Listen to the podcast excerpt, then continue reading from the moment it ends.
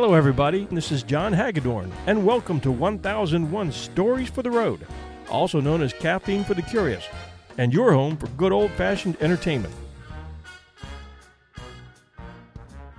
He was a dance legend who gave tap a lightness and presence that had never been known before. Fred Astaire and Gene Kelly learned their craft by watching him.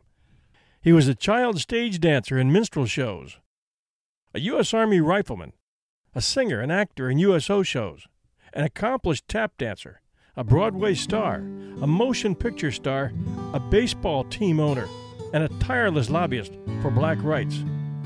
He called six year old film star Shirley Temple darling, and she called him Uncle Bill. Together, step by stair step, they carved out a place in screen history together, doing their legendary Dance on the Stairs in the 1935 film The Little Colonel. Shirley said he taught her to feel the steps, not look at them. And if you've never seen this routine, you need to. It's incredible.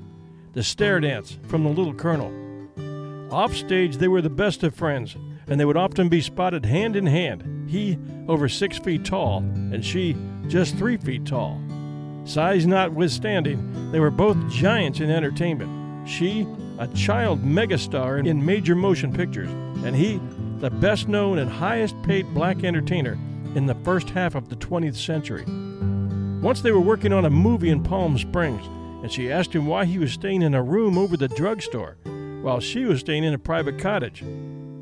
Don't worry yourself over that, darling, he said. My chauffeur is staying there too. You couldn't rattle Bill Robinson. He was always ready with a smile. And everything was copacetic. He invented the phrase, and it stuck. Somewhere along the line, he picked up the nickname Bojangles, which, depending on who you're talking to, could be taken as meaning either carefree or argumentative. He was born in 1878 in Richmond, Virginia, and for the short time he knew them, his mom was a gospel singer and his dad was a machine shop worker. But they both died when he was eight his father from a sickness and his mom from natural causes. So he was raised by his maternal grandmother, who had been a slave. Bill was pretty much dancing for food from the time he was five, appearing as a hoofer or busker in local beer gardens and in front of theaters for tossed pennies. A promoter saw him performing outside the Globe Theater in Richmond and offered him a job as a pick in a local minstrel show. At that time, minstrel shows were staged by white performers in blackface. Pickaninnies or picks were cute black children at the edge of the stage singing, dancing, or telling jokes. In 1890, at the age of 13, Robinson ran away to Washington, D.C., where he did odd jobs at Benning Racetrack and worked briefly as a jockey. He teamed up with a young Al Jolson, with Jolson singing while Robinson danced for pennies or to sell newspapers. In 1891, he was hired by Whalen and Martell, touring with Mame Remington's troupe in a show titled The South Before the War, performing again as a pickaninny, despite his age. He traveled with the show for over a year before growing too mature to play the role credibly. In 1898, he returned to Richmond, where he joined the United States Army as a rifleman when the Spanish American War broke out. He received an accidental gunshot wound from a second lieutenant who was cleaning his gun. On March 30, 1900, Robinson entered a buck and wing dance contest at the Bijou Theater in Brooklyn, New York, winning a gold medal and defeating Harry Swinton, star of the show in Old Kentucky, and considered the best dancer of his day. The resulting publicity helped Robinson get work in numerous traveling shows, sometimes in a troupe, more frequently with a partner, though not always as a dancer. Robinson also sang and performed two man comedy routines. In 1905, Robinson worked with George W. Cooper as a vaudeville team, which was one of only six black acts signed by the B.F. Keith Circuit, which catered to white vaudeville audiences. It was a comedy act, with Robinson playing the buffoon to Cooper's straight man, and Robinson did little dancing in the act. The Keith Circuit paid $100 a week, with 26 weeks guaranteed, boosting Robinson's income significantly. 100 a week in 1905 was great money, when the average income for the year for a worker was about $300. By 1912, Robinson was a full partner in the duo, which had become primarily a tap dancing act, booked on both the Keith and Orpheum circuits.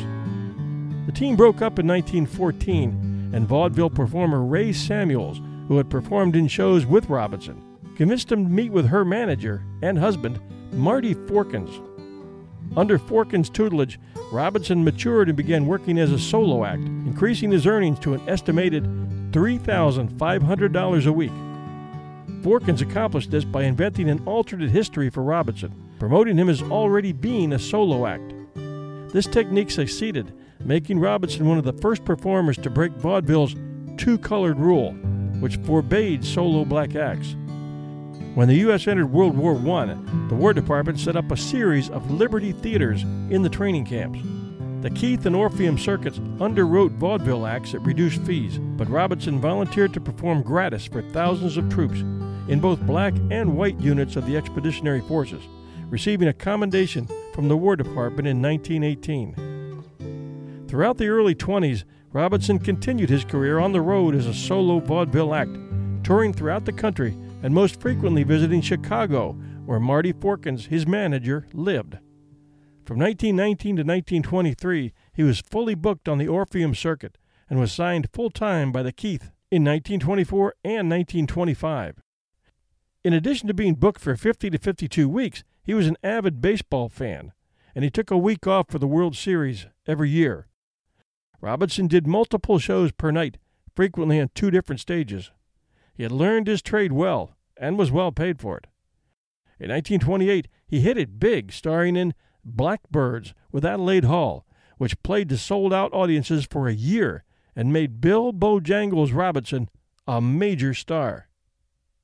As you've already guessed, he came under a tremendous amount of criticism for selling out, doing shows that only played to white audiences, and spending time in the company of whites. Research has shown that he worked behind the scenes to break down racial barriers, including persuading the Dallas Police Department to hire its first African American policeman, and lobbying President Roosevelt during World War II for more equitable treatment of African American soldiers, and staging the first integrated public event in Miami, a fundraiser which, with the permission of the mayor, was attended by both black and white city residents and performing in over 3,000 charity benefits in New York City and elsewhere. And as you might also have guessed, he was constantly a victim of racism himself, despite his talents and star status. The stories about Bill Robinson were legend. He once seated himself in a restaurant and a customer objected to his presence. When the manager suggested that it might be better if Robinson leave, he smiled and asked, Have you got a $10 bill? politely asking to borrow the manager's note for a moment, Robinson added six $10 bills from his own wallet and mixed them up. Then extended the seven bills together, adding, Here, let's see you pick out the colored one. The restaurant manager served Robinson without further delay. Despite earning and spending a fortune, his memories of surviving the streets as a child never left him, prompting many acts of generosity. In 1933, while in his hometown of Richmond, Virginia, he saw two children caught between the heat of traffic to retrieve their ball. There was no stoplight at the intersection. Robinson went to the city and provided the money to have one installed. In 1973, a statue of Bojangles, sculpted by Jack Witt at the intersection of Adams and West Leigh Streets, was established in a small park at the intersection. Robinson also co founded the New York Black Yankees baseball team in Harlem in 1936 with financier James Soldier Boy Semler. The team was a successful member of the Negro National League until it disbanded in 1948 after Major League Baseball was desegregated. In 1989, a joint U.S. Senate House resolution declared National Tap Dance Day to be May 25th, the anniversary of Bill Robinson's birth. Sammy Davis and Ann Miller two of the best tap dancers you will ever see on screen. learned how to dance from Bill Robinson. Sammy Davis did a stylized version of Jerry Jeff Walker's famous song, Mr. Bojangles, that has seen millions of plays on YouTube. Sammy never forgot his roots. Of course, anyone alive in the 70s remembers the song Mr. Bojangles. Songwriter Jerry Jeff Walker has said he was inspired to write the song after an encounter with a street performer in a New Orleans jail. While in jail for public intoxication in 1965, he met a homeless white man who called himself Mr. Bojangles to conceal his true identity from the police. He'd been arrested as part of a police sweep of indigent people that was carried out following a high profile murder.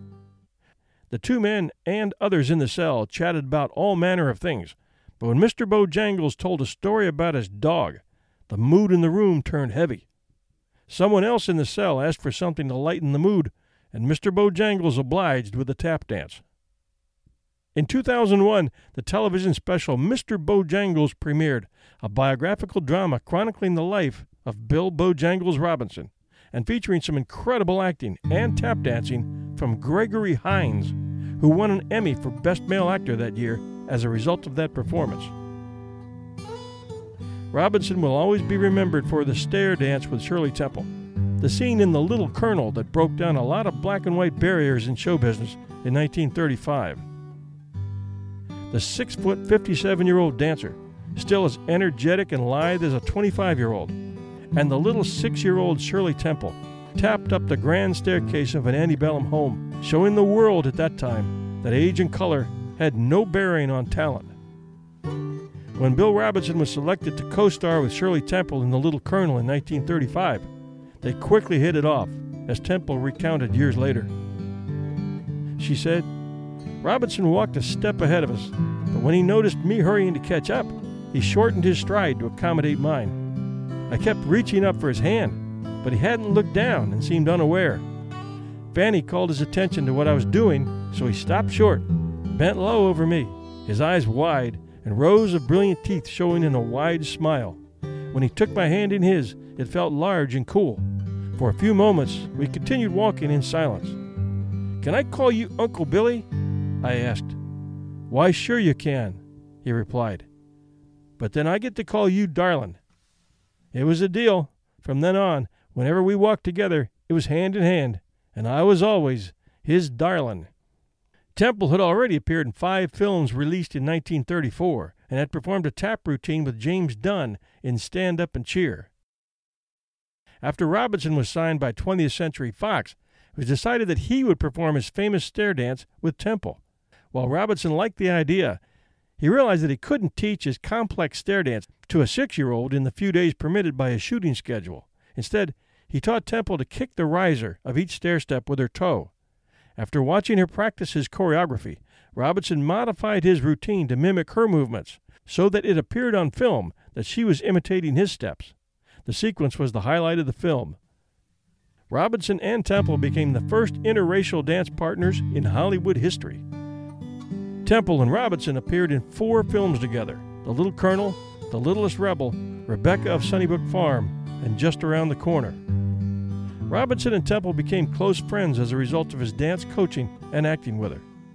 Robinson carried pictures of Temple with him wherever he traveled, and Temple considered him a lifelong friend, saying in one interview, Bill Robinson treated me as an equal, which was very important to me.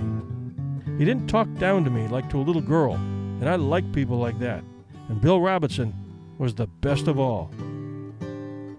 When Bill Robinson died in 1949, he died penniless, having given away everything to either gambling or helping causes no one knows for sure. Ed Sullivan, who'd been a close friend and admirer, and a guy who knew talent when he saw it, paid for the funeral, which was attended by thousands. Bill Robinson was one of those performers who gave it everything he had.